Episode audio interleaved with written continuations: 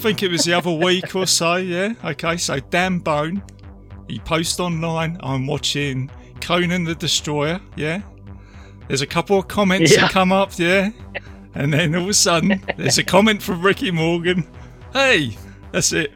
Put a Toxic Avenger mask on the bad guy and a cape, and you got a bad guy. Yeah, that's what they did.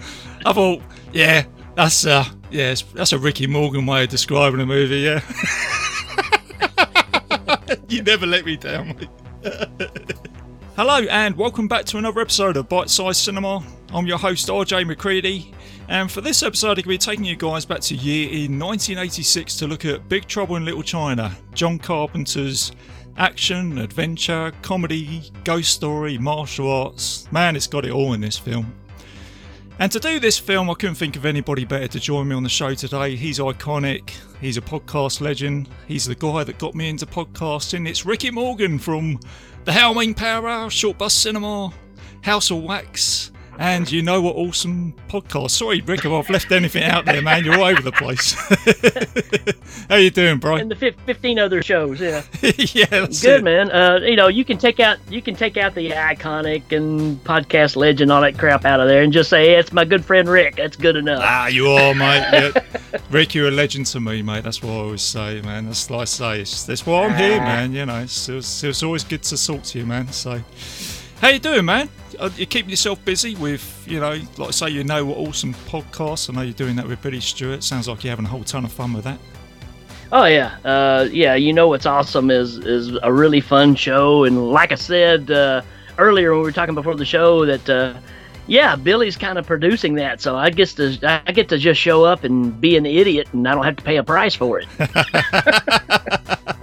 We're all guilty of that, mate. I tell you. yeah, that's good stuff, man. But I do I do miss uh, I do miss us getting together and, and doing the show like we did before. So uh, you know, you're always like I said earlier. Uh, as soon as you started piping in on stuff, I was like, man, this guy needs his own show, and wham, bam, here we are. Yeah, you set the torch off there, Rick.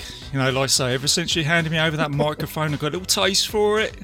I didn't know if I was going to be able to do it. I, I, when I first got into podcasting, I felt like uh, Tony Stark, you know, trying to sort of get things together in that cave, you know, and things things weren't working out.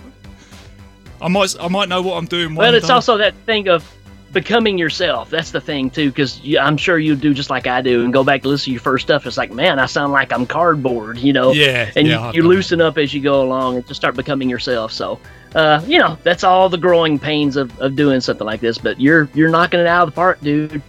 Yeah, no thanks, Rick. I, like I say, I've knocked out a few episodes, but that is down to the current climate, if you know what I mean. So I've had a little bit of extra time to do Mhm. stuff, you know. So, um, but uh, I thought, hell, you know, let's get let's talk some movies, and I kind of generally make it up as I go along. There is no real format. Well, there is a format, but when it comes to choosing movies, I just think of a film and think, yeah, let's talk about that. So, um, and it's it's also nice to get some guests on board as well. You know, like yourself. I've had Gary Hill. Um, I've had The Witch. Dan Bones becoming a regular on the show. I keep teasing him with all these films, and he keeps co- he goes, "Teenage Mutant Ninja." Yeah, I've got to come back for that. He's going. I keep luring him back. And see, I'm, I'm at that point. I'm like, I'm jealous of you because I'm like, man, one of these days I'm, I'm going to do something with either Dan or Gav or you know one of those guys because Yeah. I, I like them so much, and uh, hopefully one of these days that'll work out. I'm sure you will, man. Like I say, it- it's the other thing. We we all get busy, didn't we, doing other stuff. So, and um, I've realised Yeah. how much stuff goes into podcasting. You know, to try and get that commitment and everything. So, um, so I realise that now. But yeah, it's great when we can get together, and uh, it's like a family, man, isn't it? Do you know what I mean? We've all got the same sort of Oh, yeah. interest in films, and everybody jumps on board. So, we're having a party. We're having a good time with this. So. And what else you been up to, Rick? I know you've been in your um, midlife crisis band. You've been busy with that as well, haven't you? Yeah, I mean, you know, of course, uh, same deal with the the whole quarantine situation. Haven't been able to play a lot, but we did some recordings and put those out like everybody else is doing the quarantine jams or whatever, and those have been actually a little received a bit better than we expected. But uh, we played our first gig this last weekend, and so far nobody's you know complained of any kind of illnesses or anything yet. But uh, I think our next gig is uh, the third of July uh, which is going to be a you know Fourth of July celebration for over here. But Yeah. um, you know, so we're we're, we're trying to uh, get back out there and scratch the itch, but also try to be smart about it. Yeah, no, it's great stuff, man. Like I say, I've seen you, you know, um, you're jamming on, you know, Facebook and stuff, and uh, I know you did. Yeah. You, did you did something on YouTube, didn't you? Um, a month or so back ago, was it? Some you launched something. we actually did, like I said, the, the video, and we started doing some old Kiss tunes because you know we're uh, just a bunch of old Kiss fans. And the first one we did, somehow the guy that's in charge of Kiss's merchandising and takes care of all their social media stuff took our video and put it on all the Kiss pages and websites and stuff. So Right. yeah, that's kind of cool, you know, that uh, it got picked up and got put in front of every Kiss fan in the world. So I was like, man, if we'd known that, we would have tried a little harder. oh well, I've been I've become even more of a Kiss fan since I've known you, uh, Rick. And hell, I didn't even know Uh. Gene. I didn't even know Gene Simmons was in Runaway. I didn't realise how many films he was actually in. You know. oh yeah, oh man, it's great stuff. That's good stuff, man. Right, shall we have a look at this iconic film then, Rick? Let's talk about Jack Burton and all his glory. hundred percent. Okay, so guys, let's uh, let's take you back to 1986. Let's get into the Pork Chop Express. Let's go back to San Francisco. Let's go to Chinatown. Let's play you guys a trailer, and we'll see you soon. This is Jack Burton in the Pork Chop Express, and I'm talking to whoever's listening out there. It's a pretty amazing planet we live on here, and a man would have to be some kind of fool to think we're all alone in this universe. There is a hidden world where ancient evil weaves a modern mystery. What's going on here? Is this some kind of. Magic. The darkest magic. Ow. They call it Little China. Finally, we shall bring order out of chaos.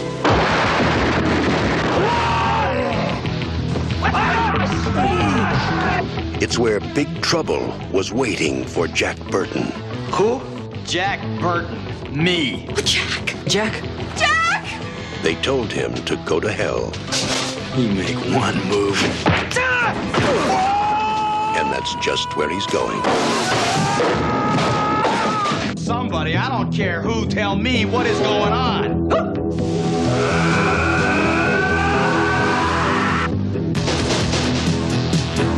How are you gonna spring us? I have no idea. Ah! There are many mysteries, many unanswerable questions, even in a life as short as yours.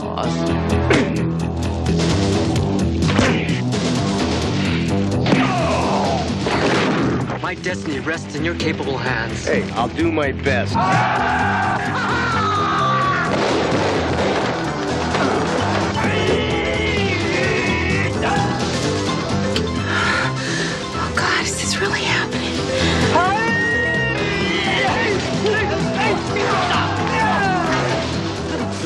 Take Cracker Jack timing, Wang. One, two, three.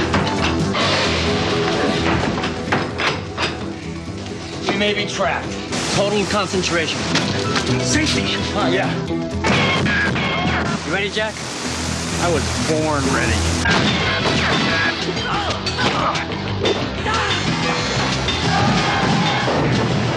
Way to go, Jack. Jack Burton's coming to rescue your summer. Hey, what more can a guy ask for? 20th Century Fox presents Kurt Russell in John Carpenter's Big Trouble in Little China.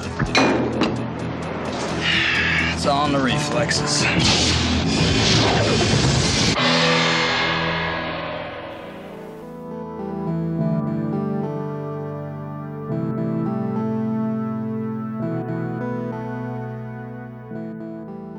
And welcome back, guys. So, the synopsis for this film is a rough and tumble trucker helps rescue his friend's fiance from an ancient sorcerer in a supernatural battle beneath Chinatown.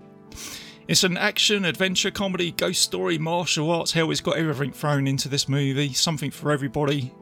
It's a PG 13 and it's got a 99 minute runtime. And it was directed by the legend, the guy that I talk about quite a lot on this podcast, is John Carpenter his iconic and it's also starring Kurt Russell, Kim Cattrall, Dennis Dun, James Hong, Victor Wong. I also got a shout out to Jeff Imada, uh, who's the martial artist expertise, and he was in They Live as well, which we'll talk about that in a minute, Rick. And also Al Leong is in this movie as well, so uh, Absolutely. it's got a hell of a building block. It's just a great movie. So, Rick, Big Trouble in Little China, man. Like I say, I couldn't think of anybody better to have on this show to talk about this movie. So, when did you first see this film, then, man? I mean, when Yeah. did, when did you first see Big Trouble in Little China? I saw this in a theater uh, the year that it came out, and we had no idea what it was. We had never really seen the trailer for it. It's one of those situations. I was, I was me and my wife were talking about it yesterday. You know, used to back then, you just drove up to the theater, picked Yeah. out of the one or two movies that was on, maybe three movies back then. That was about the max you were going to have at a theater around here Yeah. and you just picked one and went in and watched it. You had no reservations of what it was or anything most of the time. And yeah, we had no idea. I saw the the, the picture and I was like, cool. It looks like martial arts, goofy stuff. Kurt Russell. Hey, why not? And uh, theater was absolutely empty except for the three or four of us that went Wow. and we were just dying. We loved it so much. And we were like, why does why is nobody talking about this movie? And of course, if you look at the the way that you know, the historical you know backlash of this thing is, it was a complete flop when it came out, Yeah. and we just didn't understand that. It's like uh, obviously people just didn't go see it because this movie's incredible. And uh, sure enough, that's why we're talking about it today.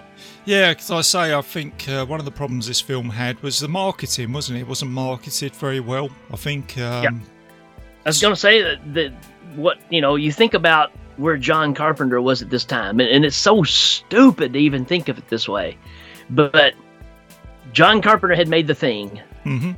which went up against E.T. So so John Carpenter was already this name who has cranked out multiple hits, and the thing was really considered his first kind of flop.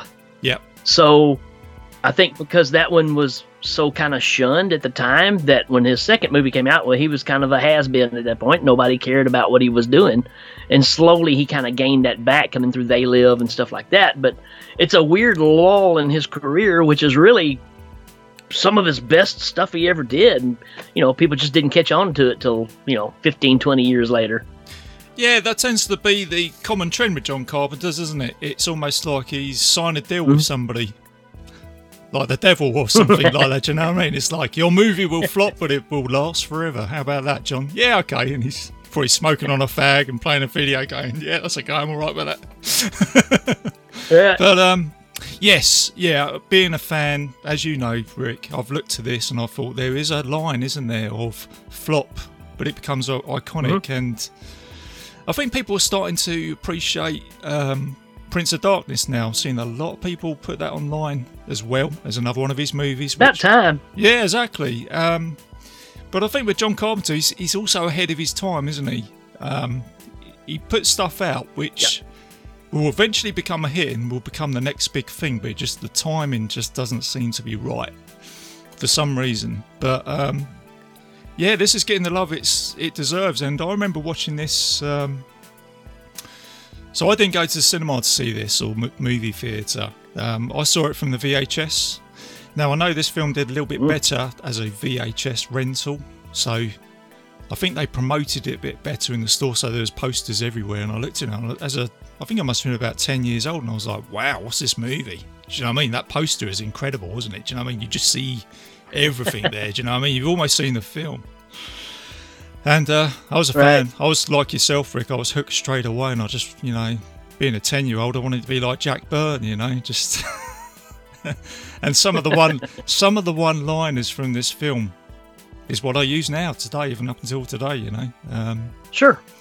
Oh, uh, well, I mean, I, I'm kind of jumping ahead, I guess, but of course, you know, the Helming Power Hour, the original name of that show is going to be Six Demon Bag, which, you know, came straightly from this movie. yeah, So Danny and I were both huge fans of this movie. I mean, that was our first pick for a podcast was naming it something after Big Trouble in Little China, and they did a company calendar back when we worked together. yeah, And everybody in the company had one page on the calendar where you had some kind of quote that was supposed to be like some kind of you know motivational thing, and both of our quotes were Jack Burton lines.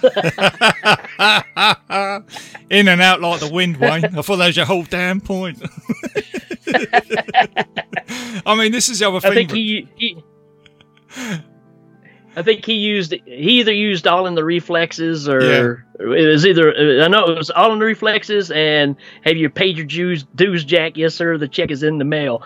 I mean, those are on a company calendar that was handed out to everybody in the business. Oh man, it's that's this is the thing though, isn't it? When you talk about this film, it's, it's like I can go into work one night and I'll just chuck in a couple of Big Chopper and Light China lines, quotes, and people will say, "Oh yeah," and we start reciting the movie, and it just brings a lot of happiness and joy into the Yep. room. Almost, you know what I mean? It's just great, you know.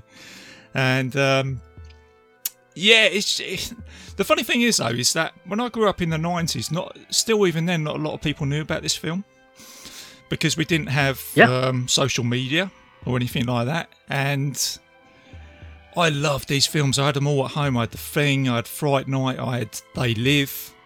And when I was at college, I was telling all my friends about these movies, and not a lot of them, lot, not an awful lot of people knew about these films, especially uh, They Live, which has become a big, Yeah. you know, talked about movie now, isn't it? But when I was growing up, you couldn't find these films. You know, I was forever hunting around to try and find them on VHS. You know, because you had no um, eBay or anything like that. But now they just beca- it's it's getting the credit it deserves, and quite so quite rightly so. You know, uh, people are just getting these films now.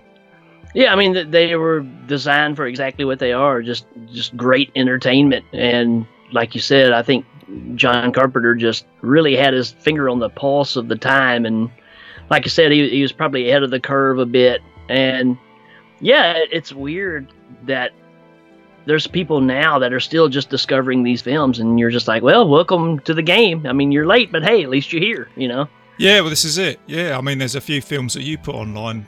I'm guilty of that myself, if you know what I mean. I go, hell, I never heard about this film. Um, I think there might be a couple that you've played on How Mean, even Short Bus Cinema. there's a couple on there. I've Well, well, I've never heard of that film. There's a bunch of short bus cinema I have never seen either. So I mean, and and there's a reason why. You're doing a great job with that show, by the way, Rick, as well. It's, it's Oh, me in hysterics, uh, especially when I'm driving into work in the mornings and I'm listening uh, to you guys, man. I'm just like, oh my god. it's so much fun to uh, go through the pain of watching these films to entertain people. Yeah, well, this is it. Um, and uh, and it's a great concept for your show on a slight segue here, but it's it is a really good concept because these films, as much as they are bad, you still love them, don't you? Do you know what I mean? It's just Oh, yeah. there's Well, some of them you do. Yeah I, yeah I kind of give them a break, 'cause it- but they're entertaining, aren't they? Are you entertained with Yeah. these films? Yeah, you got you are in a way, but um, but yeah, going back to Big Trouble though, I mean, like with um, I think it's and funny enough, you mentioned this on your show with uh, Billy Stewart. You was talking about Arnold Schwarzenegger with his screen presence, and I feel the same with um, Kurt Russell. I think he's one of those actors where Oh, he sure. turns up and you just he's he, he is he does the character different, but he's the same format. He is he, he brings in his own signature. Do you know what I mean? He always has that kind of one line, doesn't he, or something like. Um, it's like in the thing, isn't it? He you know he throws the dynamite and he goes, yeah, you too, and and I like it even in Stargate. You know, it's a typical Kurt Russell thing. You know, he's fighting one of those pharaohs and he goes, "Yeah, send my regards to King Tut." You know what I mean? I just think, yeah, okay, that's his line. he just chucks it in Yep. there. So he's he's great, man. He's he's an he's an automatic draw. I mean, when you to me, I mean, I'm already interested in checking out just because I see he's in the movie, and that's just because with Kurt Russell, you know what you're gonna get. He's not gonna flip flop and be some character you don't expect out of him. He's gonna be that version of Kurt Russell that you love. Yeah, Even if it's a watered down version of it, it's still going to be that Kurt Russell character. The same character that's in used cars is also part of Jack Burton, is also part of RJ, is also part of, I mean, you know, Snake. Snake. They, they all have that that cynical thing about them, and uh, it's just it's just the way he he delivers it. Yeah, absolutely. That's it. Um, you kind of know what you're going to get, don't you, with Kurt Russell? But like I say, he brings. He's the same, but then he brings something a little bit different to you know to the role. But um, I love Jack Yep. Burton. I think he's a, he's he's a relatable character for me. Do you know what I mean? He's a guy who, you know, sure. he's, he's he's cocky, but he's not he's not unlikable. If you know what I mean. Do you know what I mean? And you know, and he he doesn't really know what he's doing most of the time. Do you know what I mean? It's just it's just hilarious, but he's got a lot of heart, and you know, he just tries to sort of drive things forward, and he's got the one-liners, and I guess there's He's the uh, he's the com- comedy version of what Chief Brody is in Jaws, because here's a guy that's totally out of his element, don't know how he got here. He's just kind of winging it, and luckily it all turns out the way it should at the end. And you know that's kind of what you get with him. He's the everyday man who's trying to not be the everyday man. And you know, first time you ever plug somebody, of course not.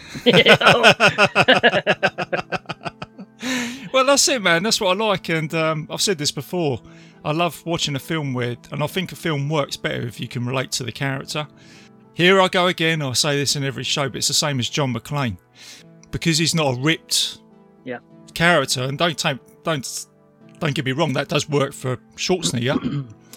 but in Die Hard, it works well because he's just you can relate to him. Do you know what I mean? Yep. There's there's one point in the movie where he cries, you know, about his wife and all that. You just think, oh, Yeah. okay, yeah, that kind of makes it real, and um, kind of works. And like you said with Chief Brody from Jaws, I think. Um, you know, going on that movie, I think the reason why that film works again is because of the characters on the boat, isn't it? It becomes about them more than it becomes Oh, the yeah, shark. It just works, man. So, um, so all the formulas are right. But yeah, and Yep. The other thing about this movie is, uh, you know, Wang Chi, Dennis Dun. You know, again, he's a guy. I know he turned up in The Prince of Darkness. That's the only other film I know him to be in. But um, yeah, he does a great job in this. And he's he's actually the hero of the movie as Yep. well, isn't he? it's like, Mhm. Yeah, I mean, I'll go into this in a minute when we do the review. and, but- and that's the beauty of this film again is you, you get it's not just all based around Jack, and I think it's the other thing that makes this thing work is it's almost like being a Beatles fan or a Kiss fan or a Spice Girls fan. There's a representation for everybody in this film. You know, some people like you know uh, the uh, Kim Cattrall character. Some people like you know the, the the Dennis character. Some people like Jack. Some people like David Lo Pan. I mean, you know, Yeah. Oh, yeah. I mean, you, you keep Yeah. going on and and they all have these totally different personalities that are totally something you can be drawn into and say, "Yep, that's who I like." Yeah, well, it's a it's a film. Well, there's a film that I'm going to cover. I thought about covering on Bite Size Cinema, and it's actually The Wizard of Oz, because I actually think it's a it's an important part Oh, yeah. of, of Hollywood because of the actual format of that, where you've got Dorothy goes to another Yeah. world, and that's a bit like Jack Burton, isn't it? You know, he kind of goes to this other world with Wang, and as you just said, you've got different characters. Not everybody. It's not just one character, is it? And it's a bit like Tin Man, Scarecrow, and the Lion Man, isn't it? And Yep. it's the same format for this. that's a it? great analogy. Yeah. Yeah. So you kind of got uh, you've probably got an amalgamation of those three characters put into one with Jack Burton, where he's kind of, you know, he, he wants to be courageous, but it doesn't work out and stuff like that. So, but he has got a heart because you know he's a good guy and all that sort of stuff. So yeah. Um, so that I always find, and I've noticed doing reviews, is that the Wizard of Oz format seems to turn up in an awful lot of films. So yeah, I'll be covering that one in the future. Um, but yeah, it's. Let's have a look at the other things in this film. There's a little bit of trivia here. So I've got. Um, now this is one that you'd be familiar with, Rick. Is it's the screenplay for this film is actually by W. D. Richter. He's the Buckaroo Banzai. Dir- I think he's a director of Buckaroo Banzai, isn't he? It's a great one. I think it's uh, it's more of one of Danny's favorites, but I really like it. There's no doubt about it. But it's way high on Danny's list for sure. it's one of those films I've because I'm a big 80s fan. I, I watch it, but I come out at the end of it and I'm like, what was that film about? you you got to give it some time, don't you? You know what I mean? I'm like, whoa. Yeah, that's true. You think Bi- you think Big Trouble in Little China's crazy? Go watch uh, Buckaroo Banzai. I have to agree with you. You got the same writer, um, Gary Goldman. He wrote uh, Total Recall and Basic Instinct. And then, of course, a lot of the the movie is made up with John Carpenter, who did all the music. And you, you'll be familiar with this, Rick. I mean, wouldn't it be great, you know, to see a see now the director and the producer and the um, screenwriter, you know, get together and start jamming. You know, you've got Tommy Lee Wallace, haven't you? You've got Yeah. um, obviously John Carpenter. You've got um, Nick Castle. Yeah, that's Nick it. Castle, and they're having a ton of fun, aren't they? When you watch Yeah. that music video, the Coupe de Villes, man. the Keep the Coupe de Villes, Villes. yeah. It's such a catchy song as well, isn't it? Do you know what I mean? And it just it finishes off the film just.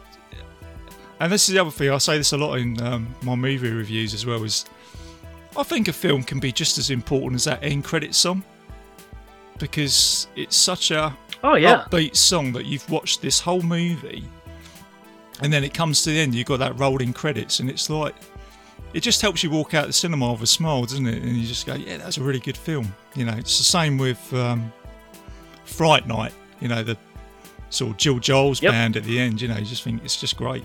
Well, I mean, think about think about uh, Breakfast Club. If you didn't have the Simple Minds songs at the end when he's walking out and raises his fist, and it was just some background music, it wouldn't have the effect or the staying power that it does now. And you can't help but associate, you know, "Don't Forget About Me" with that scene. Absolutely. Um, I would say that is almost the vital point of a film, isn't it? If you put a film together, I mean, I've never Yeah. put a film together, but this is just me watching it. I would say you've almost got to get that right, don't you? That final bit is almost like the last bit you remember. And if you can just get that right, Mhm. whether it's with a, like you say, the Breakfast Club with him, you know, walking out and putting his arm up in the air, it can just stain that mark in your memory, can't it? And you just go, yeah, that was good. That's just made it all, you know, timed it all up. And I think you're right. I think I think the ending of this one kind of kind of leaves you with that. I mean, I, I don't understand somebody could walk out of the theater after watching this and not feel like, wow, that was fun, and the music is still kind of pumping in the background. Yeah, Yeah, man, that's what that's what makes it. You know. Yeah, because I've I've I've gone as I've mentioned this before. We, we mentioned this on Dude Rick, but I've actually the amount of soundtracks that I've bought after watching a film. Um, even if the film isn't very good, you still got the soundtrack. Do you know what I mean? It's just something. I, ca- I keep bringing this up. I keep bringing this up, but it is an important part of the movie with everything else. But you're generally with Big Trouble in Little China. I think you are getting everything in this film. Do you know what I mean? Characters, story, pace, one-liners. I mean, there's just, just how can you not like this film? um, Cr- crazy special effects, man. I mean, that's that's another thing that you know you don't tie into this, but some of the scenery, man, where they're having the wedding and with all the neon lights and the big, you know, yeah, statues and stuff. It's it's just like it doesn't look like anything else, and and that's the beauty of this film. It's it's it's taking you somewhere that you've never seen before in a movie, Yeah. and I say that time and time and again. If you're not showing me something new, then you just kind of go, "Yeah, I've already seen this," right? And that really is a factor with these films. yeah, yeah. You know, I, I think one of the problems with, and I always I keep bashing on these, but one of the problems with the newer set of Star Wars movies, even they they look slick as glass, they're not taking you anywhere different. I mean, so you're like, yeah, I've already seen Hoth. I've already seen. I mean, you know, show me something new. yeah. And man, I mean, there is nothing that looks like Big Trouble in Little China. No, because it's uh, like you say, it's, it's it's tangible, isn't it? It's got some conviction to it, hasn't it? I think with practical, and I think Yeah. a lot of people have said this on our, you know, our fellow podcasters say this a lot now, don't they? You know, practical special effects. You know, you want to see something that's kind of real. Do you know what I mean? Um, so yeah, Yeah. I think that this this film does that. Um, Black Mud of the Earth. Oh, what's that? Black Mud of the Earth. Black Mud of the Earth. the old monster comes crashing out. And he goes, boom. That will not come out again. okay, egg. Yeah. What'll come out no more? It's just stuff like that, isn't it? You know what I mean? oh dear. And um, I actually made a I made a solo I made a solo album in the nineties yeah, and the and it the the and it starts off with that sound bite. Oh, does you it? will come out no more. And he goes, what? What will come out no more? you know what I mean? It's just a a little bit of this movie. It's just like great, isn't it? Do you know what I mean? Just what makes it. Um, the other thing I was going to say, Rick, was uh, Jackie Chan was actually supposed to be in this film playing Wang Chi. right? I mean, he's you know he's one of those guys that was such a big superstar overseas. I can see the reasoning of getting him in here. Plus, Yeah. just what he can do physically. Yeah. You know, you could really add a, another dimension to this movie with Jackie Chan. But yeah, you know what? I'm happy with with who we got. He'll be coming on the set when he'll be like, oh, how about if I fight Lo Pan on top of the Ch- Pork Chop Express, holding onto an umbrella or something? sure, we'll put you on a sound stage and y'all have it. No, no, no. I meant like going down the highway. yeah, that's it. I'll do it. You know, no ropes, no nothing. I'll just get on there and it'll be fine. get Kurt Russell to drive the truck. Totally insane. Um, and the other, the other bit of trivia I dug out here is that they actually wanted or considered Clint Eastwood to play Jack Burton in this movie. How about that? Yeah, I don't see that working, but No, hey, just that's just me. I thought I'd throw that one in there. So there you go, an alternate um, universe. And the other one is um, it was Yeah. originally supposed to be a western set in the 1880s. Um, I think that's what they originally wanted to go Hmm. for before they changed it. But um, Well, that might make sense. yeah, I think uh, the Pork Chop Express was originally supposed to be a horse, and you know, obviously Jack Burton being a cowboy riding into town. But I guess they kind of, I suppose, when I think about it now, I've been talking a lot about Jackie Chan on a previous episode.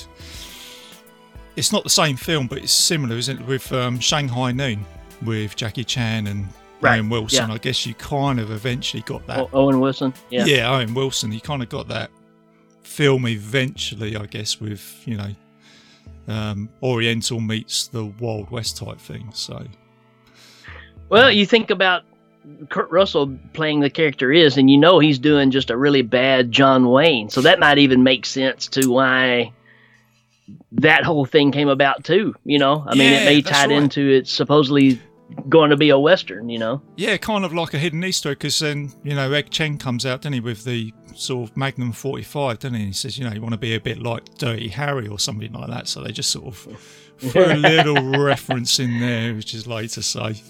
Um, but yeah, so let's have a look at this film then, Rick. Let's uh, let's do a bite-sized review of Big Trouble in Little China. So the film starts off with um, you've got Egg Shen and he's talking to was it like an insurance broker or something like that, and the insurance broker's kind of going, "So do you want to explain about this huge explosion in Chinatown, and do you want to talk about Jack Burton?" And this is where Egg Egg Shen goes, "Well, you leave Jack Burton out straight away. You just got to lie, haven't you?" it's fantastic.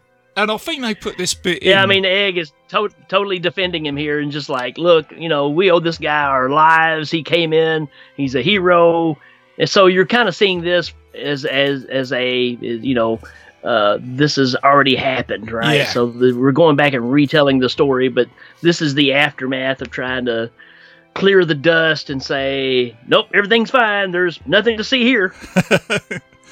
And then it, then old Egg Chum comes out, then he says, "Do you believe in Chinese black magic?" And then the insurance guy goes, "What are you talking about?" And then this is where he got Egg, isn't it? He's got the um, lightning coming between his hands, isn't it? And he doesn't say anything more than that, does Yeah. he? And then it just sort of goes, it just goes straight into it, then, doesn't it? You've got the title. That's how it begins. Yeah, Yeah. Well, yeah, that's right. That's what he says, and he goes, and this is how it all. This is just how it begins. And then you've got typical John Carpenter, and I like how he does this. You've got Big Trouble in Little China comes up onto the screen with a Pork Chop Express, and he says on the top of the title, doesn't it? John Carpenter's Big Trouble in Little China. He's, I love that little signature. Mm-hmm. And then you're introduced to Jack Burton, aren't you, Recco? He's, a hell of a guy, isn't he? yakking away, driving the Pork Chop Express on the radio, talking to nobody. That's what's fantastic about it. He's just talking to be talking. Yeah. You know what I tell that guy? That's what I tell him, man. You know, so there's he's probably was talking to somebody and they just changed channels on him because they got tired of hearing him. Honey, I never drive faster than I can see, isn't it? yes, sir. The check is in the mail, isn't it? I mean, there's just so many lines in this one bit, isn't there? Do you know what I mean? And he's, um, yeah. And I think he even says at this point, and he He goes, "Oh, you know, give me your best shot, pal. I can take it." And he throws that one in, and he becomes his sort of tang line. And then he goes into, oh, um, maybe that was Danny's line that he used on the on the calendar. "Give me your best shot, pal. I can take it. Is that the one? Yeah, I think that's Yeah. right. It's it's the line that you sort of most associate with Jack Burton, isn't it? I think you know when you sort of talk about him and that. You know, it's just. So you get Jack, isn't it? He's driving his truck and it's raining, and you know he's, he goes into the Chinese market, and this is where he meets up with his friend Wang Chi, and they're playing. Is it some sort of sort of card game or something like that, isn't it, or some sort of dice they're game? they're gambling. They're, They're trying to win some money. And this is where you find out that Wang Chi owes Jack Burton some money, doesn't he, after losing to a game? And this is where Wang Chi comes in and says, you know, well, double or nothing, Jack. You know, I've got this old game that I play back at home with this bottle. I can slice the bottle in half. And then Jack's sort of there, isn't it? Just the two of them on the table. He sort of hits it with a knife. And then this is where you get the reflex action from Jack, isn't it? Just dunk, goes, have me over for tea sometime, Wayne. In the meantime, you're improving. that way he goes, always works at home. and uh, Right. so you, you've got a debt situation here, haven't you? And then this is where they're, you know, they're old buddies from the past. And he says, look, you know, I'll give you the money, Jack. I've just got to go back to the restaurant. And then this is where he says, well, I'll ride you there. And this is where they do that diversion, isn't it, to the airport to go and pick up his Uh-huh. fiance, um, Miao Yin. And you meet, was it the Lords of Death, Rick, eh? Yeah, man. I mean, what a what a group this is, right? And from a 1986 aspect, you thought, man, these guys are cool. And you watch them now, and you're like, really? Lords of Death is the name you went with with these guys wearing the the funny sunglasses? Okay, but uh, yeah, they're uh, just they're kind of like bad guys for hire, and they've got an ulterior motive of being there as well. So you got to Jack and and his buddy there to pick up Miao Yin, and uh, that's when you see Gracie Law, which I'm just gonna go ahead and say it. Big fan. I'm a big fan. Yeah. Kim Cattrall. I was a big fan of Kim Cattrall back in the day. So She's lovely in this, isn't she? Because she was in um, Police Oh. Academy, was that right? Before this? Or was that after this? Police Academy. She's also in the the Mannequin movies. Mannequin, which yeah, that's I'm right. telling you, man.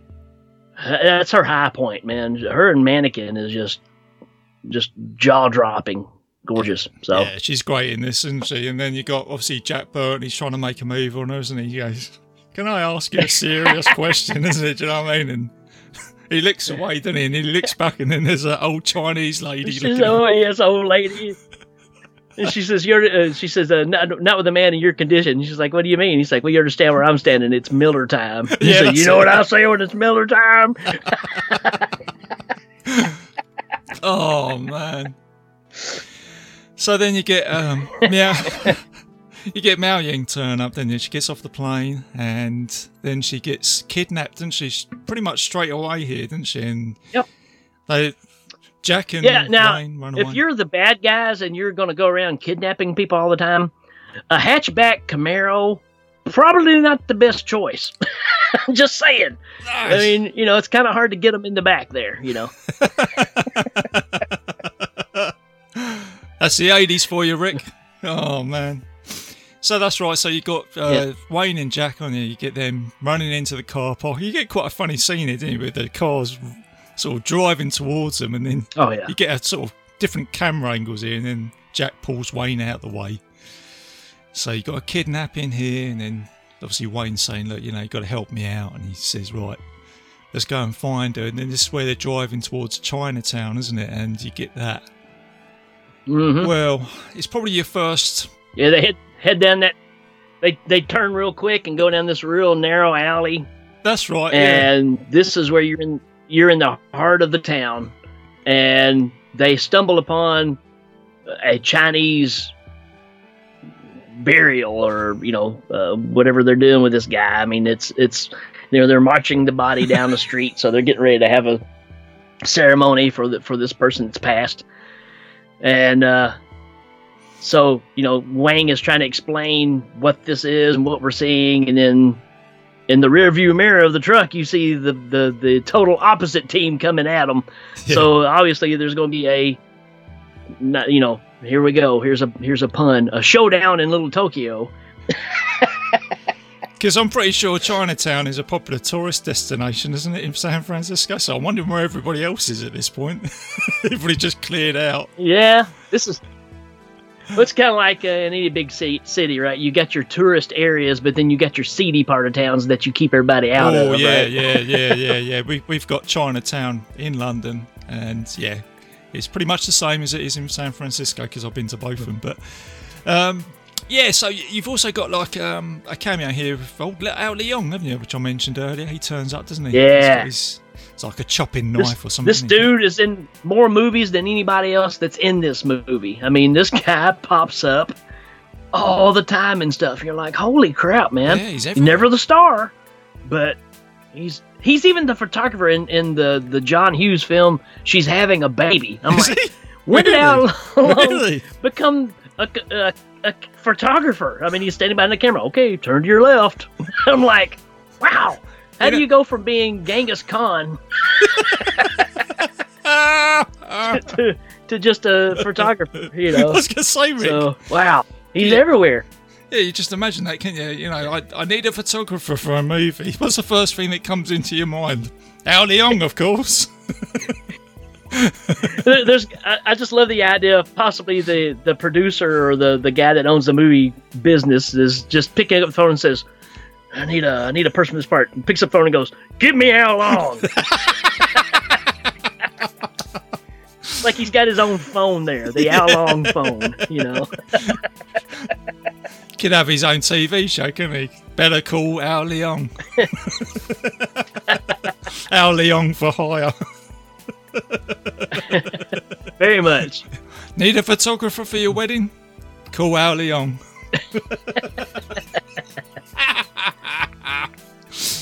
oh man! So back in Chinatown, so you got was it the two gangs fighting each other with Jack Burton and Wayne in the middle of it, with the Pork Chop Express. You get a great fight scene here, didn't you? Machine guns, Oh yeah. uh, martial arts, people flying through windows, and then on top of all that, Rick, you've got was it the the three storms that come down, don't they, with their sort of basket heads Right. and everything. It's all yeah, it's, it's it's another great scene, isn't it? Do you know what I mean? It just puts another layer on top of this movie, didn't it? With like mystics. Oh, this is where you get the mystic side, isn't it? The uh, And, and the thing to talk about this too is just where we are in the film right now. We're not, what, maybe 10, 15 minutes into the film and all this has already happened? yes. That's how fast this thing moves. Yeah. I mean, we're, we're having a major showdown between two gangs in the middle of Chinatown, and three guys come down out of the sky with supernatural powers, not to mention the kidnapping and all the other stuff we've already seen. So, I Yeah. mean, it's just it's incredible the speed this thing is going at. Well, you hit it on that on the head there, Rick. Because this could be your final act of a movie, couldn't it? Really, this could be your pinnacle point Yeah. of you know fights and action and all that. But it's yeah, it's the same as um, we've mentioned it before. I mean, with Raiders of the Lost Ark, you know, like all what goes on at the Yeah. beginning of that movie is kind of like this now, isn't it? All this stuff, you know, special effects, fights, shooting. It's just, and then of course. Um, you get Lo Pan turn up as well, don't you? Because old Jack says, you know, I've had enough Yeah. of this, right? He honks. This is the funny thing. Everybody's shooting everybody, but as soon as Jack honks his, you know, horn on the truck, everybody just seems to move out of the way, don't they? and, then, and this this thing gets me here, Rick. I love this bit. You got Lo Pan, didn't you? He just stood there and he just got his little finger, isn't he? Just going. just cut, just drive towards me. Come It's fine. he just he knocks him down, doesn't he? And then Jack gets out, and then you get that scene where Lo Pan's all that Yeah. lights coming out, isn't it? And he With gets light blinded. coming out of his Yeah, mouth. this is it. that is not normal, Wayne. Oh. And then Lo Pan, he So flies- yeah, I mean they get on the other side, other side of the truck. I mean Lo Pan's doing it comes out of his. I think it comes out of his eyes first and then his mouth. I may be backwards on that, Yeah, but it doesn't do all three at the same time. It No. switches up between the two. What's the significance? I have no idea. No, no, but it's uh, it's blinded Jack, and then you've got Jack, isn't he? He's being led by Wang Chi, isn't he? Trying to get away. Um, he ends up going through like a sewer system or something like that, doesn't he? And then he gets on the other side. And I like this bit as well because he's like, "I'm blind, I can't see anything." Then Wayne just gets some dirty water, Yeah. doesn't he? He goes, just splashes it in his head, doesn't he? He's like, he's gone. Yeah. Yeah, He's Yeah. like, all right, we gotta go back and get my truck, and then uh, then you see the Lords of Death back there turn their headlights on the car. He's like, all right, keep your money, I'm going home. That's it. I've had enough. so, so after all that carnage and that great fight scene and all that, so you go back to Wayne's. Was it his grandfather or something like that? His restaurant. And this is where Yeah. you get Jack Uncle. Burton. Jack Burton's in like a sort of silk night dress, isn't he, on the phone talking to the insurance company, isn't he? Just look it up, honey. It's under B U R T O N, would you? he's, he's there and he just goes, and I don't want to hear mutual infidelity either. like that. It's kind of- yeah, I don't want to hear act of God. yeah, that's it. and then, obviously, Wayne's talking to his uncle, isn't he? He- I think he's his uncle. Yeah, And Wayne Uncle is. Wayne is doing everything he can not to mention Lo Pan, isn't he? And then Jack just goes, "Yeah, Wayne, that wasn't normal." And this guy had light coming out of his eyes. That was not normal. sure, Uncle Chu. You know, tall guy. First you see him, then you don't. yeah, that's it. With yeah. the light coming out of his mouth. That's it, yeah. And then um then the uncle comes out and goes, Oh, if you didn't tell me about Lo Pan like that. He goes, I don't want to worry you, uncle. And then was it Gracie Gracie Law comes through then at this time, didn't she? It's raining outside. And then the uncle comes out and goes, Yeah. Who the hell's Gracie Law?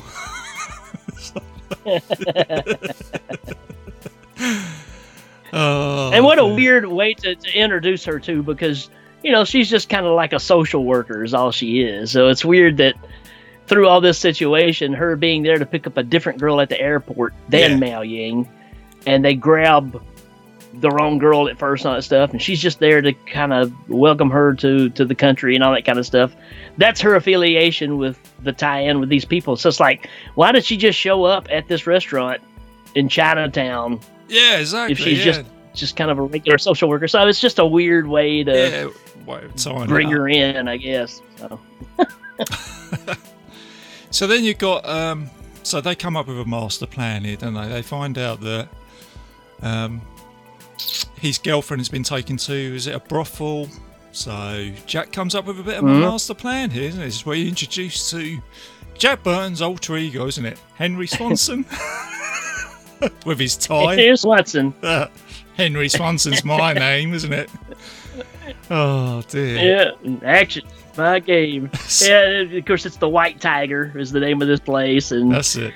they they convince him to go in and ask for you know the to be with the girl, but you know has to you know ask if they've got one with green eyes because the whole story revolves around this green eye thing, right? Yeah. Uh, Oriental girls don't have green eyes. Well, the ones that do is it's such a rare thing, and supposedly that's what David Lo Pan has to have.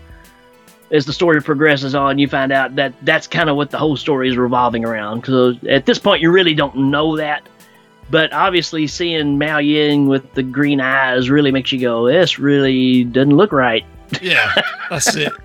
Somehow it's going to re-energize old Lo Pan's life, isn't it, or something? But so then you get, uh, yeah. Yeah. you get you get Jack as uh, Henry Swanson. He's feeling a bit uncomfortable about it. And he's sure is raining cats and dogs out there. he's trying to put everything off, and he, oh, my wife gave me this tie and all this sort of stuff, isn't he? And then you get Yeah, the, just- you need to take off your tie. He goes, oh yeah, I understand what you mean. My wife bought me this for Christmas. he's, He's just yakking, man. I mean, just talking. You know, it's just like, come on, man. You don't have to talk this much. You're making it obvious that you don't belong there. exactly, yeah, he's doing he's doing everything that you probably wouldn't do in a brothel. Not that I know about all that, but there you go.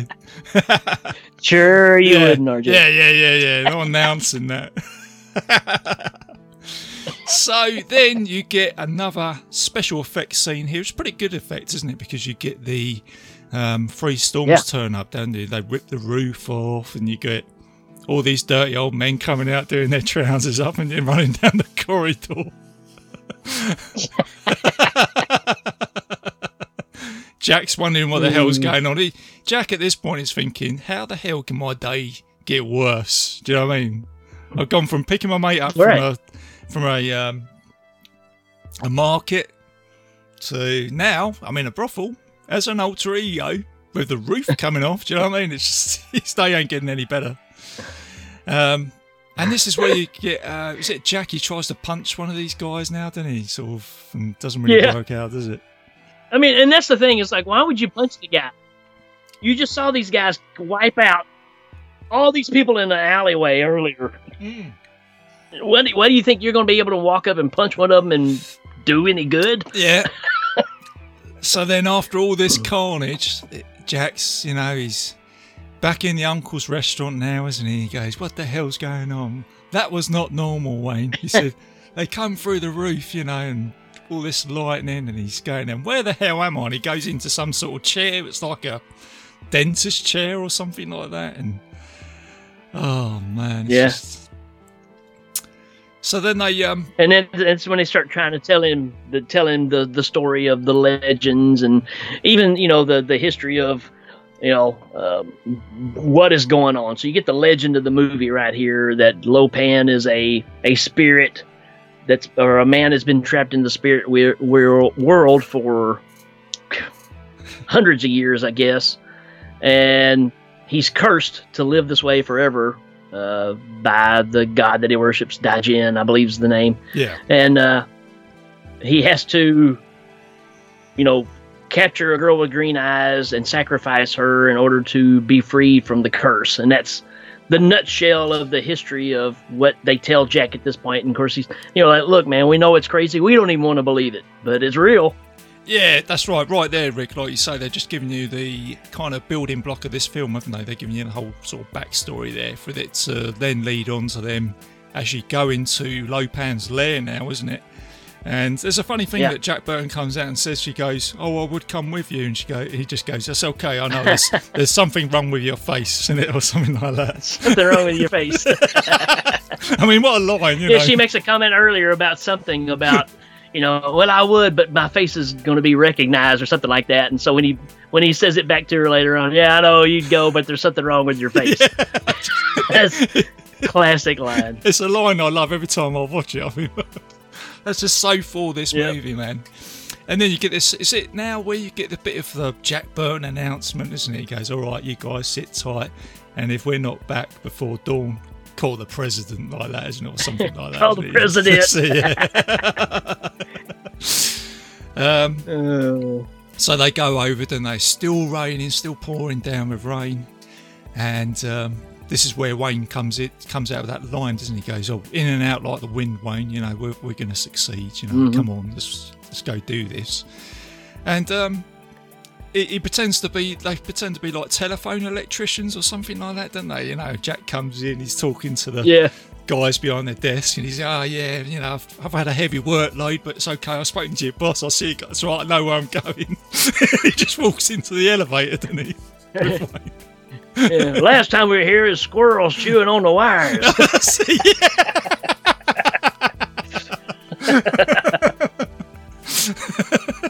and the guys behind the desk, they just sort of look like a couple of rabbits staring into the headlight of a car. they? Yeah, yeah, that's okay.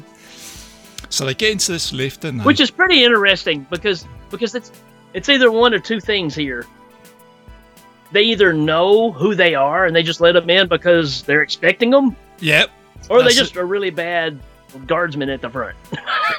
exactly, Rick. You hit it there, man. It's one of those two things, isn't it? It's whether they're being lured in.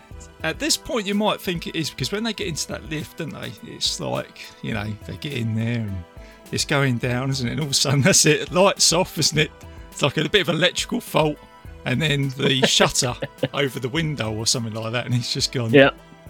He goes, Wayne. I thought, you know, in and out like the wind, man. I thought that was your whole damn point, isn't it? And then to, to make it worse, you got water coming up, and he goes, "Is it?" Jack comes out and goes. I want my trout back, and he goes, "Yeah, but there's only one Miao Yin, isn't it?" And then sort of just hold their breath and. Um, so then they end up in the so upside down hell of doom or something like that, isn't it? It's like a cage. Yeah. They swim out. Hell of the upside down center. That's it. Yeah. Um, and then they swim out, don't they? And there's some dead bodies and stuff like that, and they manage to get to the top. And I Which think- is very much, I, I don't know how much Argento stuff that you've looked at, right, but he did a movie called uh, uh, Inferno, which has a very iconic scene that where this building is kind of in water. This girl dives down into it, and it looks like an apartment building or whatever.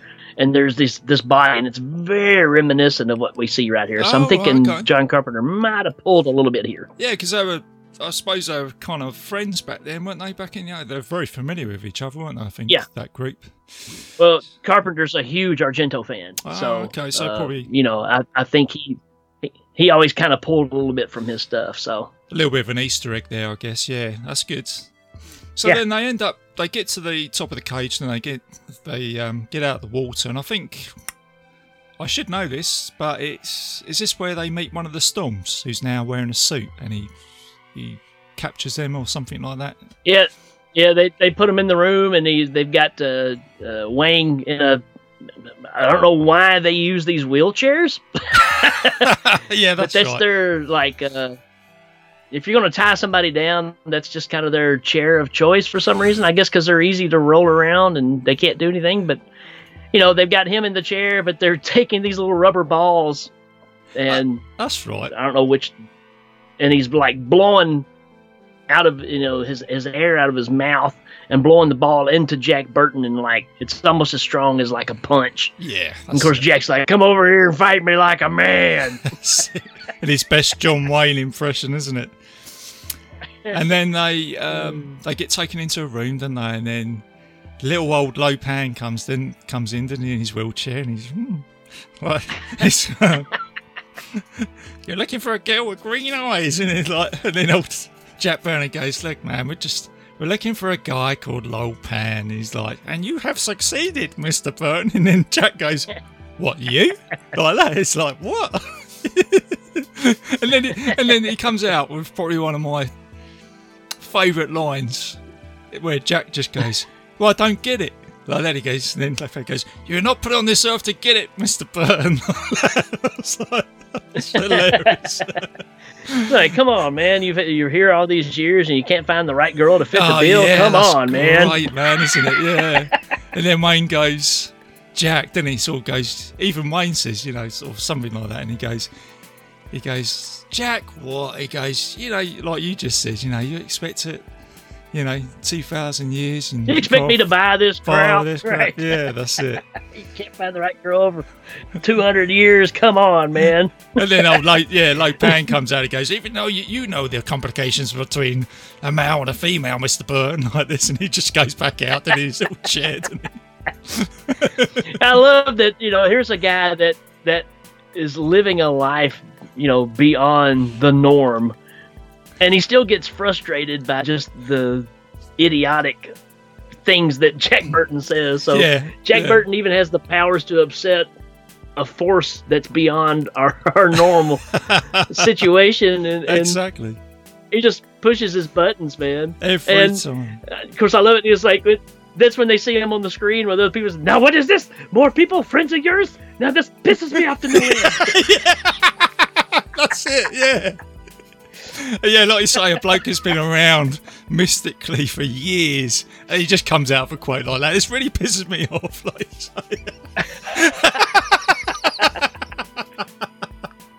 Oh and come back and rule the world from beyond the grave. Or check into check into a psycho ward, isn't it? Yeah. Jack Ward. so you get um so you get Lo Pan, he goes out and he leaves him, probably in frustration after talking to to Jack, not taking him seriously. And then Jack's uh, this whole time he's got a knife, isn't he, down his um, uh, boot, which we'll get back to later. Yeah. The actual uh, Jack Burton attire, man. Do you know what I mean? This is where you get to see his t-shirt, which I know you got one of those t-shirts, Rick. I think I've seen you with one of those Mhm. online. Oh yeah. Um, and his outfit, and he's got his boots and his jeans. He's kind of like a punked up. He's version wearing of- moccasins. Yeah, that's it. Yeah, he's like a punked up version of um, Snake Plissken or something like that, isn't he? You know what I mean? Sort of same sort of similar sort Yeah. of trend. So then he was he, he he rocks the chair over. He manages to get himself out of the binds, and then one of the storms comes in, doesn't he? And he sort of makes it look like he's still tied to the chair. And then is this the bit where you've got him? He goes down the. Well, he here's here's what's down, confusing. This this well, this it gets confusing because they go back to the same place twice. They go back to this warehouse twice, and almost the same thing happens both times. Ah, right. so I I might have been wrong earlier with the balls. That might, that might happen a little later on, but I know that the first time they get captured, they tie him down, and Lo Pan presents himself as the old man, and that's when Egg Shen and all them show up, and that's kind of uh, the escape route, right? No, that, no, this is all the same. It's all the same. Because the second time they go back is when they go underground. Yeah, so I'm thinking now this is a bit where you've got him. He goes rolling down into the well, doesn't he? On the wheelchair or something Yeah, like that, is it? yeah. And he's sort of. Well, kind of, kind of in the well. I always thought that was such a that's kind of a ridiculous scene because again they get him in this wheelchair, and actually he jumps up and grabs Wind, I guess is his name. Oh, he says, "If you right. make one move," and he's got that boot knife, you know, at his throat, and us and dude just starts puffing up, That's and it. it blows Jack Burton back, and he lands in in the chair, and the chair goes rolling down the hallway, Yeah. and uh, it stops right on the ledge of this well, and he like it takes him forever, but he like reels back up, and then when he gets out, he just kicks the wheelchair off in the well, like, That's it. "Woo, that was close." And then the chair goes down. It goes into some sort of. I don't know, it's like acid or something like that. Something strange, but. Black blood of the earth. Black blood of the earth. What is that? So, um, so that's right. So they he, he gets out of that, which is like you say, it's hilarious. It's another great scene from this movie, and they get some guns, don't they? And they rescue. I forgot to mention this guy as well. It's a friend of their the uncle's, isn't it? It's like a cousin of Wang Chi, is it? Uh, the dude in the suit. Yeah. And they've got guns, haven't they? They've got a rifle, they've got a small firearm, and then you've got like a machine gun, haven't you? And he just, oh, Jack just goes, I'll swap Yeah. you. And they just do a swap, don't they? And then Jack's got his iconic uh, machine gun, like a Mac 10 or something like that, wherever it is. Yep. Um, and then, of course, they they hatch a plan, don't they, to rescue. Is it is it Gracie Law now? They've been captured as well, haven't they? Like you say. Well, it's it's Gracie and, and her her friend that she brought in. This the news reporter. They both been captured, That's right. and uh, so they they go to to rescue them, and it's like this underground jail thing, and they set up this plan to go in there and, and save them. So, you know, we we've got all these scenes where. Uh, chasing each other you know they when they get free and they they start running through you get the scenes where all right, when I count to three, I'm going to open the door. Everybody just run through. And he, he opens the door and he's like, shuts it back, and goes, We may be trapped. oh my god, it's just great. It's just good comic timing, isn't it, for this movie? Yeah, it's fantastic. Oh man, which was actually that was actually used in um, Shanghai Noon as well, with uh, Owen Wilson and Jackie Chan. Funny enough, they used that for that movie. So yeah, that's right. Um, so they they manage to escape, don't they? They have to go back, and then they jump into the sewers, don't they? And then they swim out. Um, and then Mhm. this is where Jack Yep. sort of Gracie Law's getting a little bit concerned about him. She goes, Jack, Jack, and then he sort of comes up and he goes, he kisses her, doesn't he? He goes, Whoa, he goes, I'm just thrilled to be alive, isn't it? Or something like that. He goes, Would you mind not swimming so close to me? I can't really concentrate. Oh, that's right, Your yeah. body's right up. And she's like, Yeah, whatever. That's it. Good old Jack Smoothie line. So then they escape from Lo Pan's. They escape, they get out. And then just before they get out the door, Gracie looks at a like a Chinese mask or something like that, and you see some eyes come out of it, and it opens up, doesn't it? It grabs Gracie, nobody Yep. notices it. Jack gets a little bit enthusiastic, then he gets into was it Egg Shen's truck or something like that. He's waiting outside. They manage to Yep, get mm-hmm. away, and um, this is where he goes, "Yeah, we did it." And he goes, and then Wang goes, "No, no, we we didn't get. Was it Miao Yin? She's still in there, isn't she? Is it Miao Yin? She's still. They didn't manage to rescue her, Yep. did they? So So so you still got Miao Yin, and you're now you're missing Gracie Law. You know, it. he even makes the point of looking around the truck, going, "Where's Gracie at?" and uh, so so here you go. Now now you're setting up for your your big finale, right? Where they go back and they regroup and they start pulling people from, you know, the the the good guys that we saw battling out in the the alleyway earlier, and assemble a team with Egg Shen leading them, going in to fight David Lo Pan for the final battle and it's nothing but just spectacular. yeah. I mean, it's yeah, it's like you say. After all what you've just experienced throughout this movie, you just get this final payoff, don't you? And you get Wang. He throws all his moves, he? He's got some. I think he's got some samurai swords, and he has a fight, doesn't he? And then Jack comes in if, all enthusiastic, doesn't he? And that's where you get that scene where he just shoots up in the air, and he goes, "Yeah!" and it just like, boom. He's pretty unconscious, isn't he, throughout the whole fight? I think. and all the stuff leading up to it too. You know, when they stop and the, you know, uh, of course, Ed says, uh, Egg Shen says, "Oh well, I'm not worried because I've got a six demon bag." So there you go. That's where we kind of got the name. And what what great Egg? What's in the six demon bag? Fire, wind, things of this kind. You know. And then they get together and he's like, uh, "Hey Egg, in that bag? Yeah. Is there a potion? A potion? Yeah. What do we do? Drink it? Yeah. Thought so." So they. they drink the potion. He's like makes you be able to see things you that no one else can see. You know these things. and uh, they're in that elevator, and they're like, "Well, I kind of feel invincible right now." they're all like celebrating, like, "Yeah, man, I feel really calm and collected and focused." And Jack goes, "Is it hot in here? Or is it just me?" yeah, he just throws that one in, didn't he? oh dear. May the wings of liberty never lose its feathers, isn't it? As he drinks it down or something like that. So- That's right. oh man, he just has, he seems to have all the best lines, doesn't he? All the last sort of lines. So, like you say, you get this Yeah. um, finale scene, don't you? you uh, Jack eventually wakes Yeah. up, doesn't he, after being knocked unconscious, and you've got this um, some sort of Chinese god or statue, isn't it? Like a like a gold statue, isn't it? That you know, like- Right. It's like something out of Flash Gordon, Rick. When So- I think about it, you know, it's yeah a it, it really it, it's a it's a huge over the top you know s- s- screen set for this i mean it's it's it's really elaborate.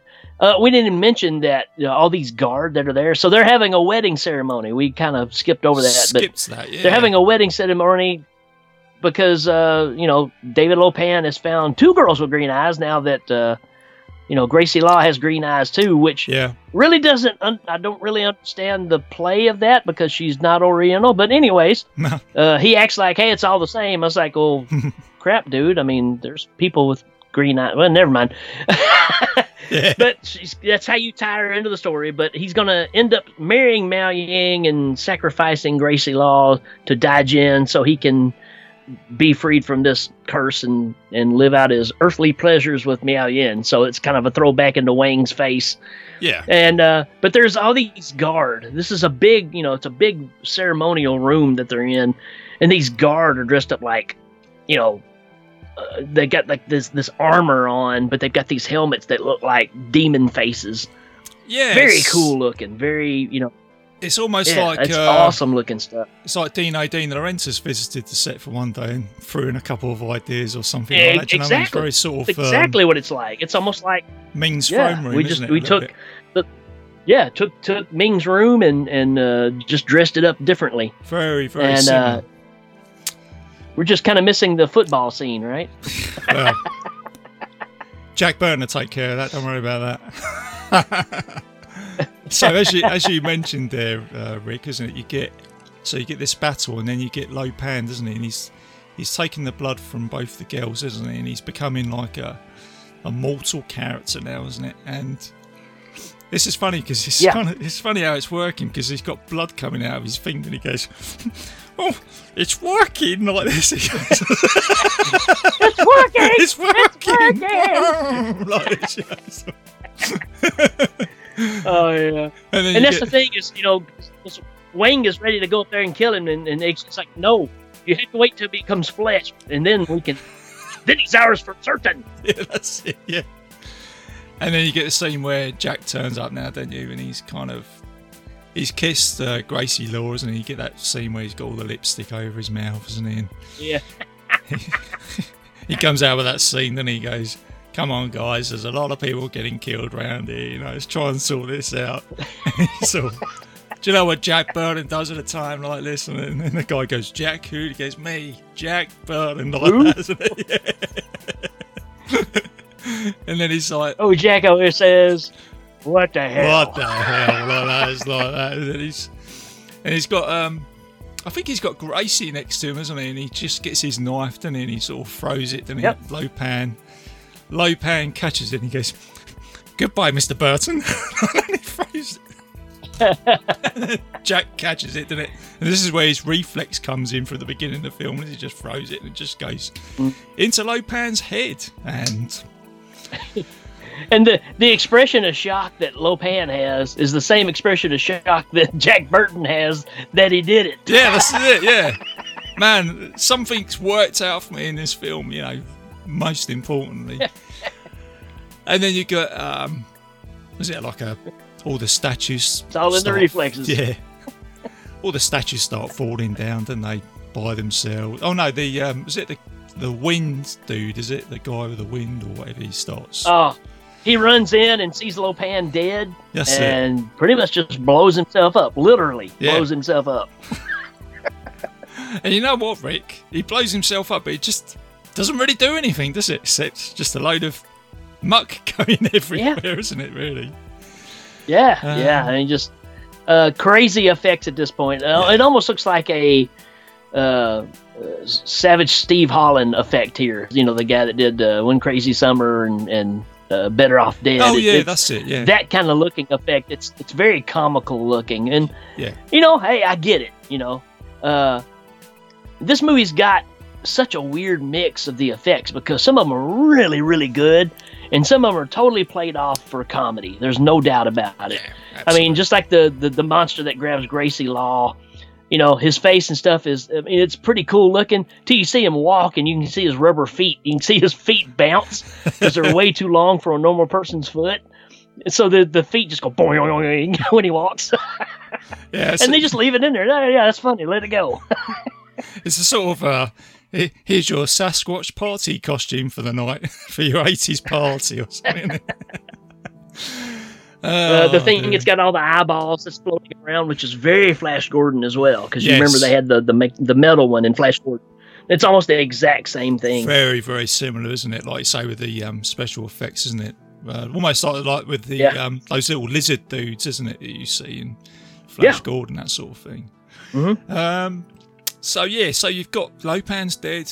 One of those dudes blows himself up. So you've now got like an escape scene because the place is starting to fall down. And this is where you got um, Egg Shen, isn't it? He's got one of these, like a Yeah. bow and arrow or something, isn't it? Which he uses as a device to. He's got a uh, well, it looks like a pistol, but these arms pop out on the side of it, which kind of look like you know, like a bow, uh, which looks like a Hawkman's gun. There you go from Flash yeah, there we go. Yeah, and it's but it's a small harpoon gun, so he shoots down to another level. The, the, the- it busted out and it's on fire and they're trying to get away. And he shoots and it creates a, a like a pull rope type deal where you can latch onto it and he can hit this button, it'll pull you up to the next level. And uh, it's funny because you were talking about all the, the lines in this movie. Last night we actually did the quote from this. Uh, my granddaughter was here and she Oh, said, yeah. How do you do that? And I said, It wasn't easy. Because he says, How'd you get up there? It wasn't easy. that's all he has to say, isn't it? Yes, that's it. And it's funny because Oh, my dear. wife started laughing because she knew exactly what it came from. You know. Well, this is it. This is it. When someone knows about that line, they totally get it, don't they? And when you Yeah. go when you go back to this uh, device, Rick, like you said, it's pretty flimsy, isn't it? It's like string, isn't it? You know, Yeah. coming out of it, but yeah. It can take the weight of an average human man, can't it? You know what I mean? It's not a problem at all. And he's got like a tiny little motor on the end of it, and he can just sort of lift you up. Love to have one. yeah, where can I get one of those from?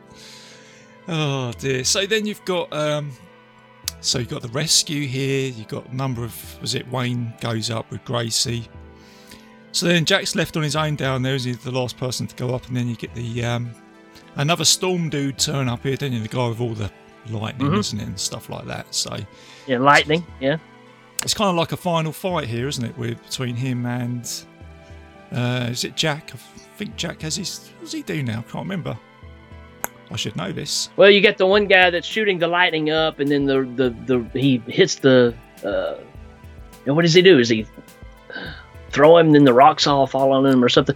There's one scene though, where when he's first walking in, and that huge thing that's up on the ceiling is on fire, and it drops down behind him.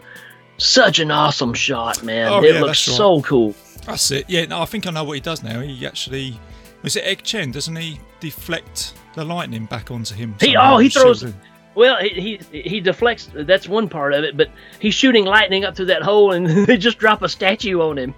Oh, that's right. That's what he does, isn't it? He, yeah, Jack gets up and he chucks it down, and then that's it, isn't it? So, um, like there's a statue in this hallway that they're in. I mean, they're just big empty concrete hallways, and hey, there just happens to be a statue here that we can drop on this guy.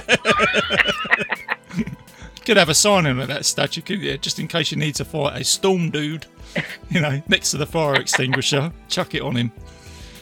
Oh dear. so yeah, you got that dude. He's taken out. The, the uh, underground realm is taken out. Lo Pan's been stopped, and you get our heroes, don't you? They escape, and then this is where Jack finds his truck, doesn't he? And he's kind of saying to everybody, he goes, "Oh well, you know, I, you know, wish I had a spare key. And where'd you keep it? Oh, it's under here, isn't it? I love it when he opens the door and he goes, "There's my truck, my truck." yeah, that's it. Yeah, The first time he just says, "There's my truck." Oh, my truck! that's it. And then he comes out, then he goes, Yeah, they all pile in the truck. Yeah. 10 Oh, G, was it 6 G's on the Rex, Richter scale or something like that comes out, didn't he? Gracie Law's just rolled in her eyes, isn't she, this time? Yeah. So they Yeah, he's pulling. He's putting the machismo on pretty heavy at this point. yeah, no, he's just still he's still full on with all that. So then they they escape. They stop Lopan. Wang's back with uh, Miao Yin, and uh, they're having a party. And they um, Wang's uncle's back in Chinatown, I imagine, in his restaurant. So ev- everything's worked out. And then you've got uh, Kim Cattrall looking pretty pretty hot right now, haven't you? Really? Do you know what I mean? She's kind of Oh yeah. Saying to Jack, "Well, you know, we could probably work this out, you know, and I could join you, and we could shack up together in the back." And sweet Jack, and he just gets his gets his cap and his glasses. and He goes, "Oh, I'll think about it." what? Yeah. And Which um, is very ironic for these kind of movies because you totally expect there to be a now they're a couple, this Yeah. kind of thing. And I love the fact of, aren't you even going to kiss her goodbye? yeah, No. I mean, and, it just, you know, it just gives you that extra little, huh? That was kind of cool, you know, yeah, and uh, like like like you absolutely knew there was going to be a follow up to this, right? I mean, that's that's the thing is you felt like obviously they'll do another movie and they'll end up getting together, but you know, yeah, we never got it. It's um so that that part there is that's a typical John Carpenter signature right there in his movie. You can see that he's taken Mhm. control of that part and he's gone because you look at all his other films like with The Thing.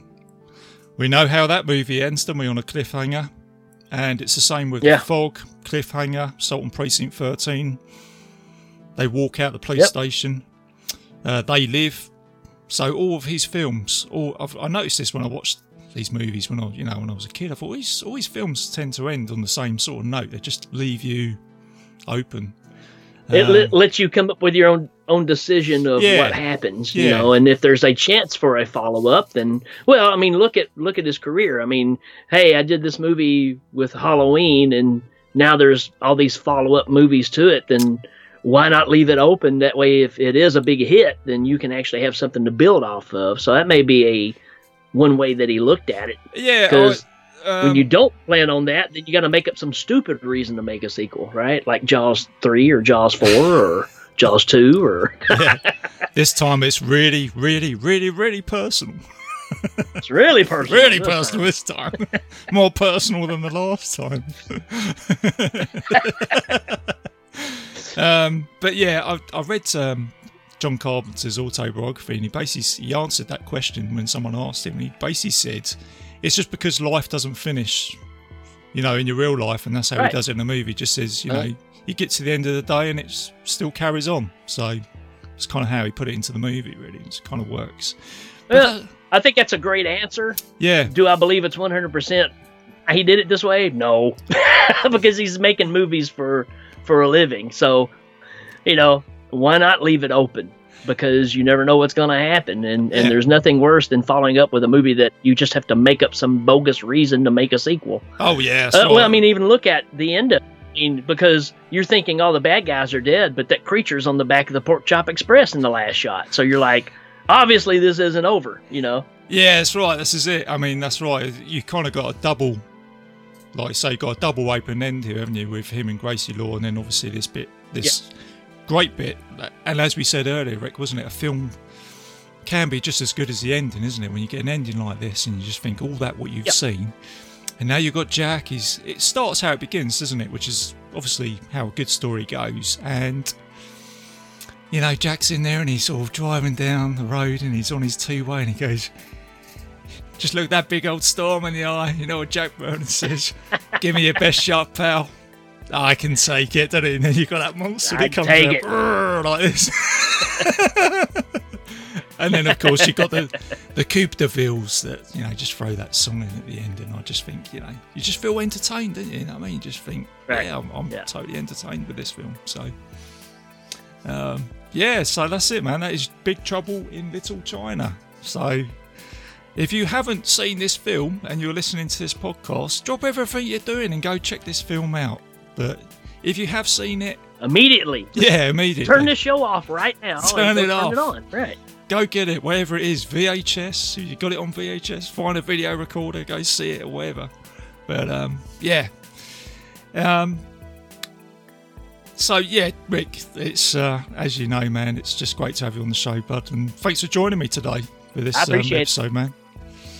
Ah, anytime. And uh, I mean, like I said, uh, uh, I'm I'm just so happy with with uh, the way you get the show going, and like you said, stepping up and starting to get guests on quite a bit is a, really a, a challenge, but it's also a sign of dedication of where you're wanting this to go. And uh, yeah, man, like I said, you've you've exceeded my expectations a long time ago with this thing. So keep on rocking, brother. Yeah, no, thank you, Rick. I really appreciate that, mate. And as I said at the beginning, mate, it's all down it's down to yourself as well, mate. You've got the uh, ball rolling, and um, like I say, it's uh, I'm just having a whole ton of fun with it. So it's uh, yeah, it's all good fun. Great. Um, so before we close the show, Rick, do you just want to tell us a bit about what? I know that you and um, Billy Stewart are doing a new show, aren't you, with some video games or something like that? I think. Uh, yeah, uh, we've got a show called uh, "You Know What's Awesome." Yep. and uh, you can find us on Facebook. We're on this. We're all on the same network here with Legion Podcast, same Yeah. as as uh, where RJ's at. Uh, and it's a fun show about just anything we think is awesome. And in our Facebook group that we have, we have weekly salutes. In other words, uh, this week was video games. So hey.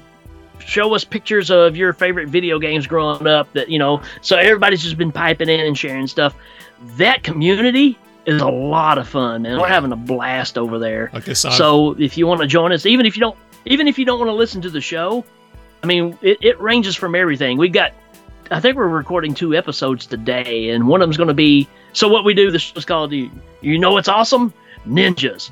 So we'll do a whole episode on just ninjas in movies and the impact of that on our growing up and how the 80s was just absolutely infatuated with with ninjas. And then the next episode, I imagine we are going to do a, a video game one. We've done specific movies. We've done Jaws. We've done all the Jaws ripoff movies as a whole, saying, you know what? Even though they're not Jaws and you know it's a ripoff, there's still some that are very enjoyable. Yeah. We talked about that.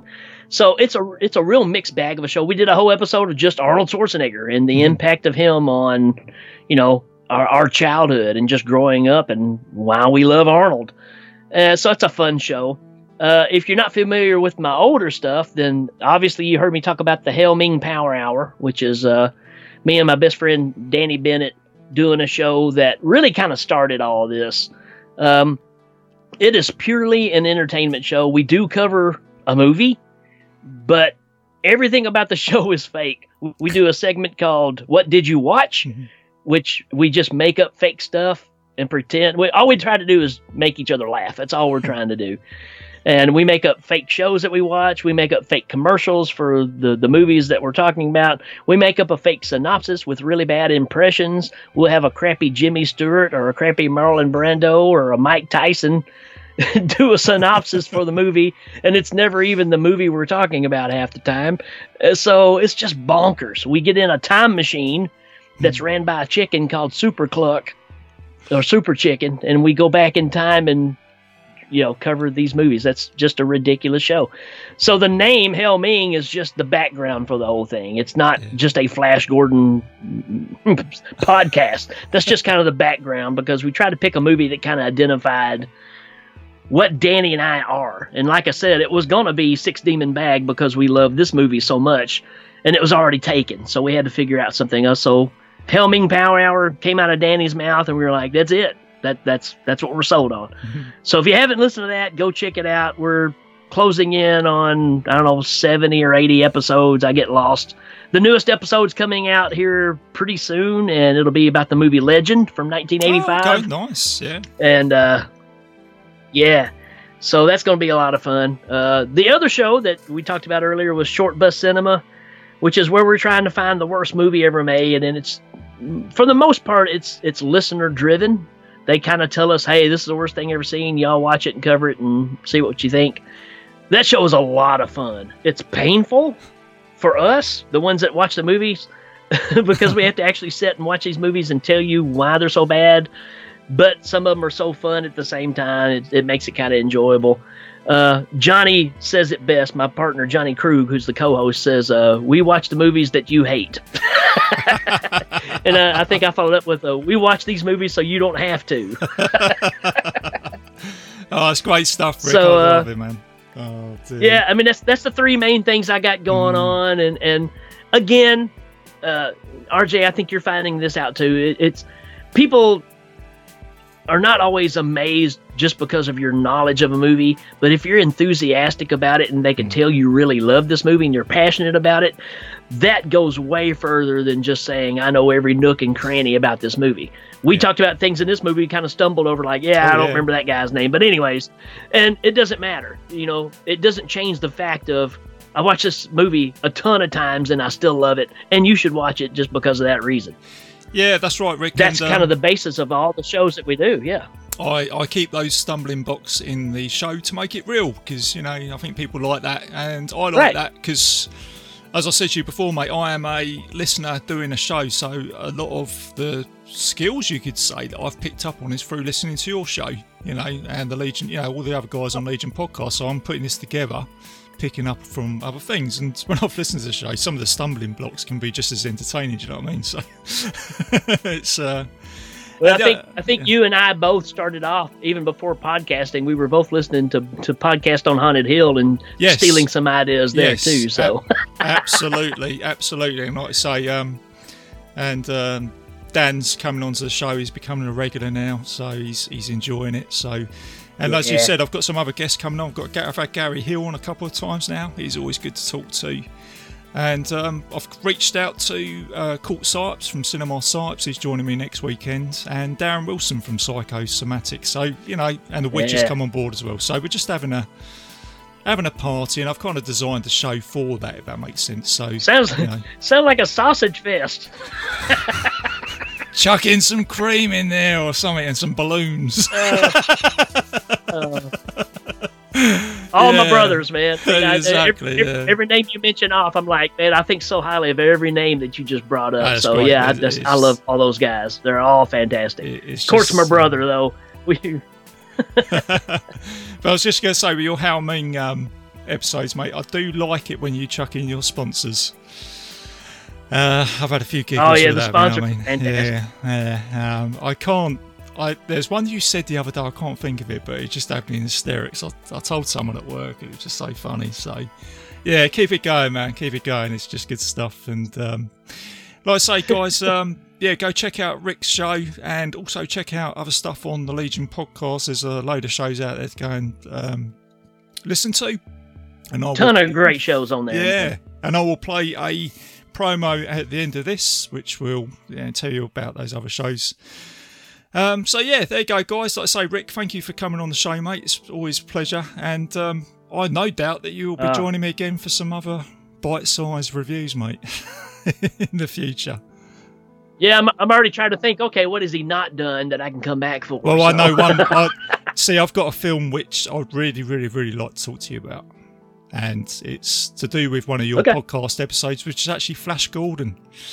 So, if you wouldn't mind, hey, mate, yeah. just name a time. Yeah. okay, guys. So you listen to that. Rick will be back for Flash Gordon. I'd love to talk to you about that movie, mate, because I know you're a massive fan. So that'd be great to have you on board for that. And of course, anything else you want to have a talk, talk about, Sure Rick, enough. just let us know, man.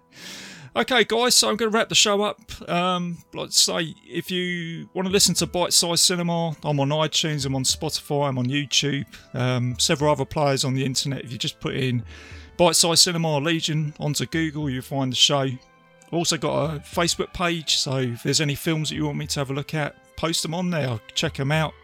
Or just post anything you like on there. We're having a whole ton of fun on there. So there you go, guys. Um, hope you enjoyed the show.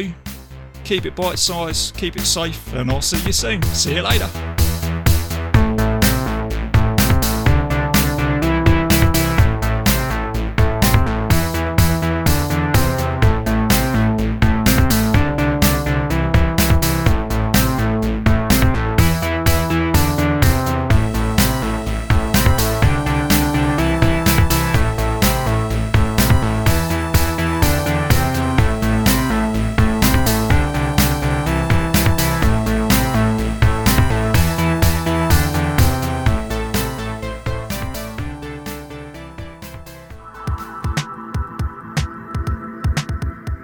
Enjoyed this show, then make sure you check out the other great shows on the Legion Podcast Network, like Cinema Psyops, Cinema Beef, Devour the Podcast, Duncan and Bo Come Correct, Exploding Heads Horror Movie Podcast, Friday the 13th, Get Slayed, The Helming Power Hour, Hello, This is the Doom Show, Hero Hero Go Show, Kill the Cast, Underwater Kaiju from Outer Space, Jerry Hates Action, Legion After Dark, Mental Health, Obsessive Cinema, Discourse, Pick Six Movies, the podcast by The Cemetery, the podcast on Haunted Hill, the Psychosemantic podcast, Rick Radio, House of Wax, Dude Looks Like the 80s, Rabbit and Red Radio, the Shadecast, Short Bus Cinema, Two Drink Minimum Commentaries, the VD Clinic, Who Will Survive Horror Podcast, and Which versus the Doomsday Clock. With such a widespread of shows, there is guaranteed to be a niche for you to fall in love with. Horror, politics, movies, books, sex, music, commentaries, health, video games, kaiju, action, news, comedy, and opinions that would most likely get you killed in some parts of the world.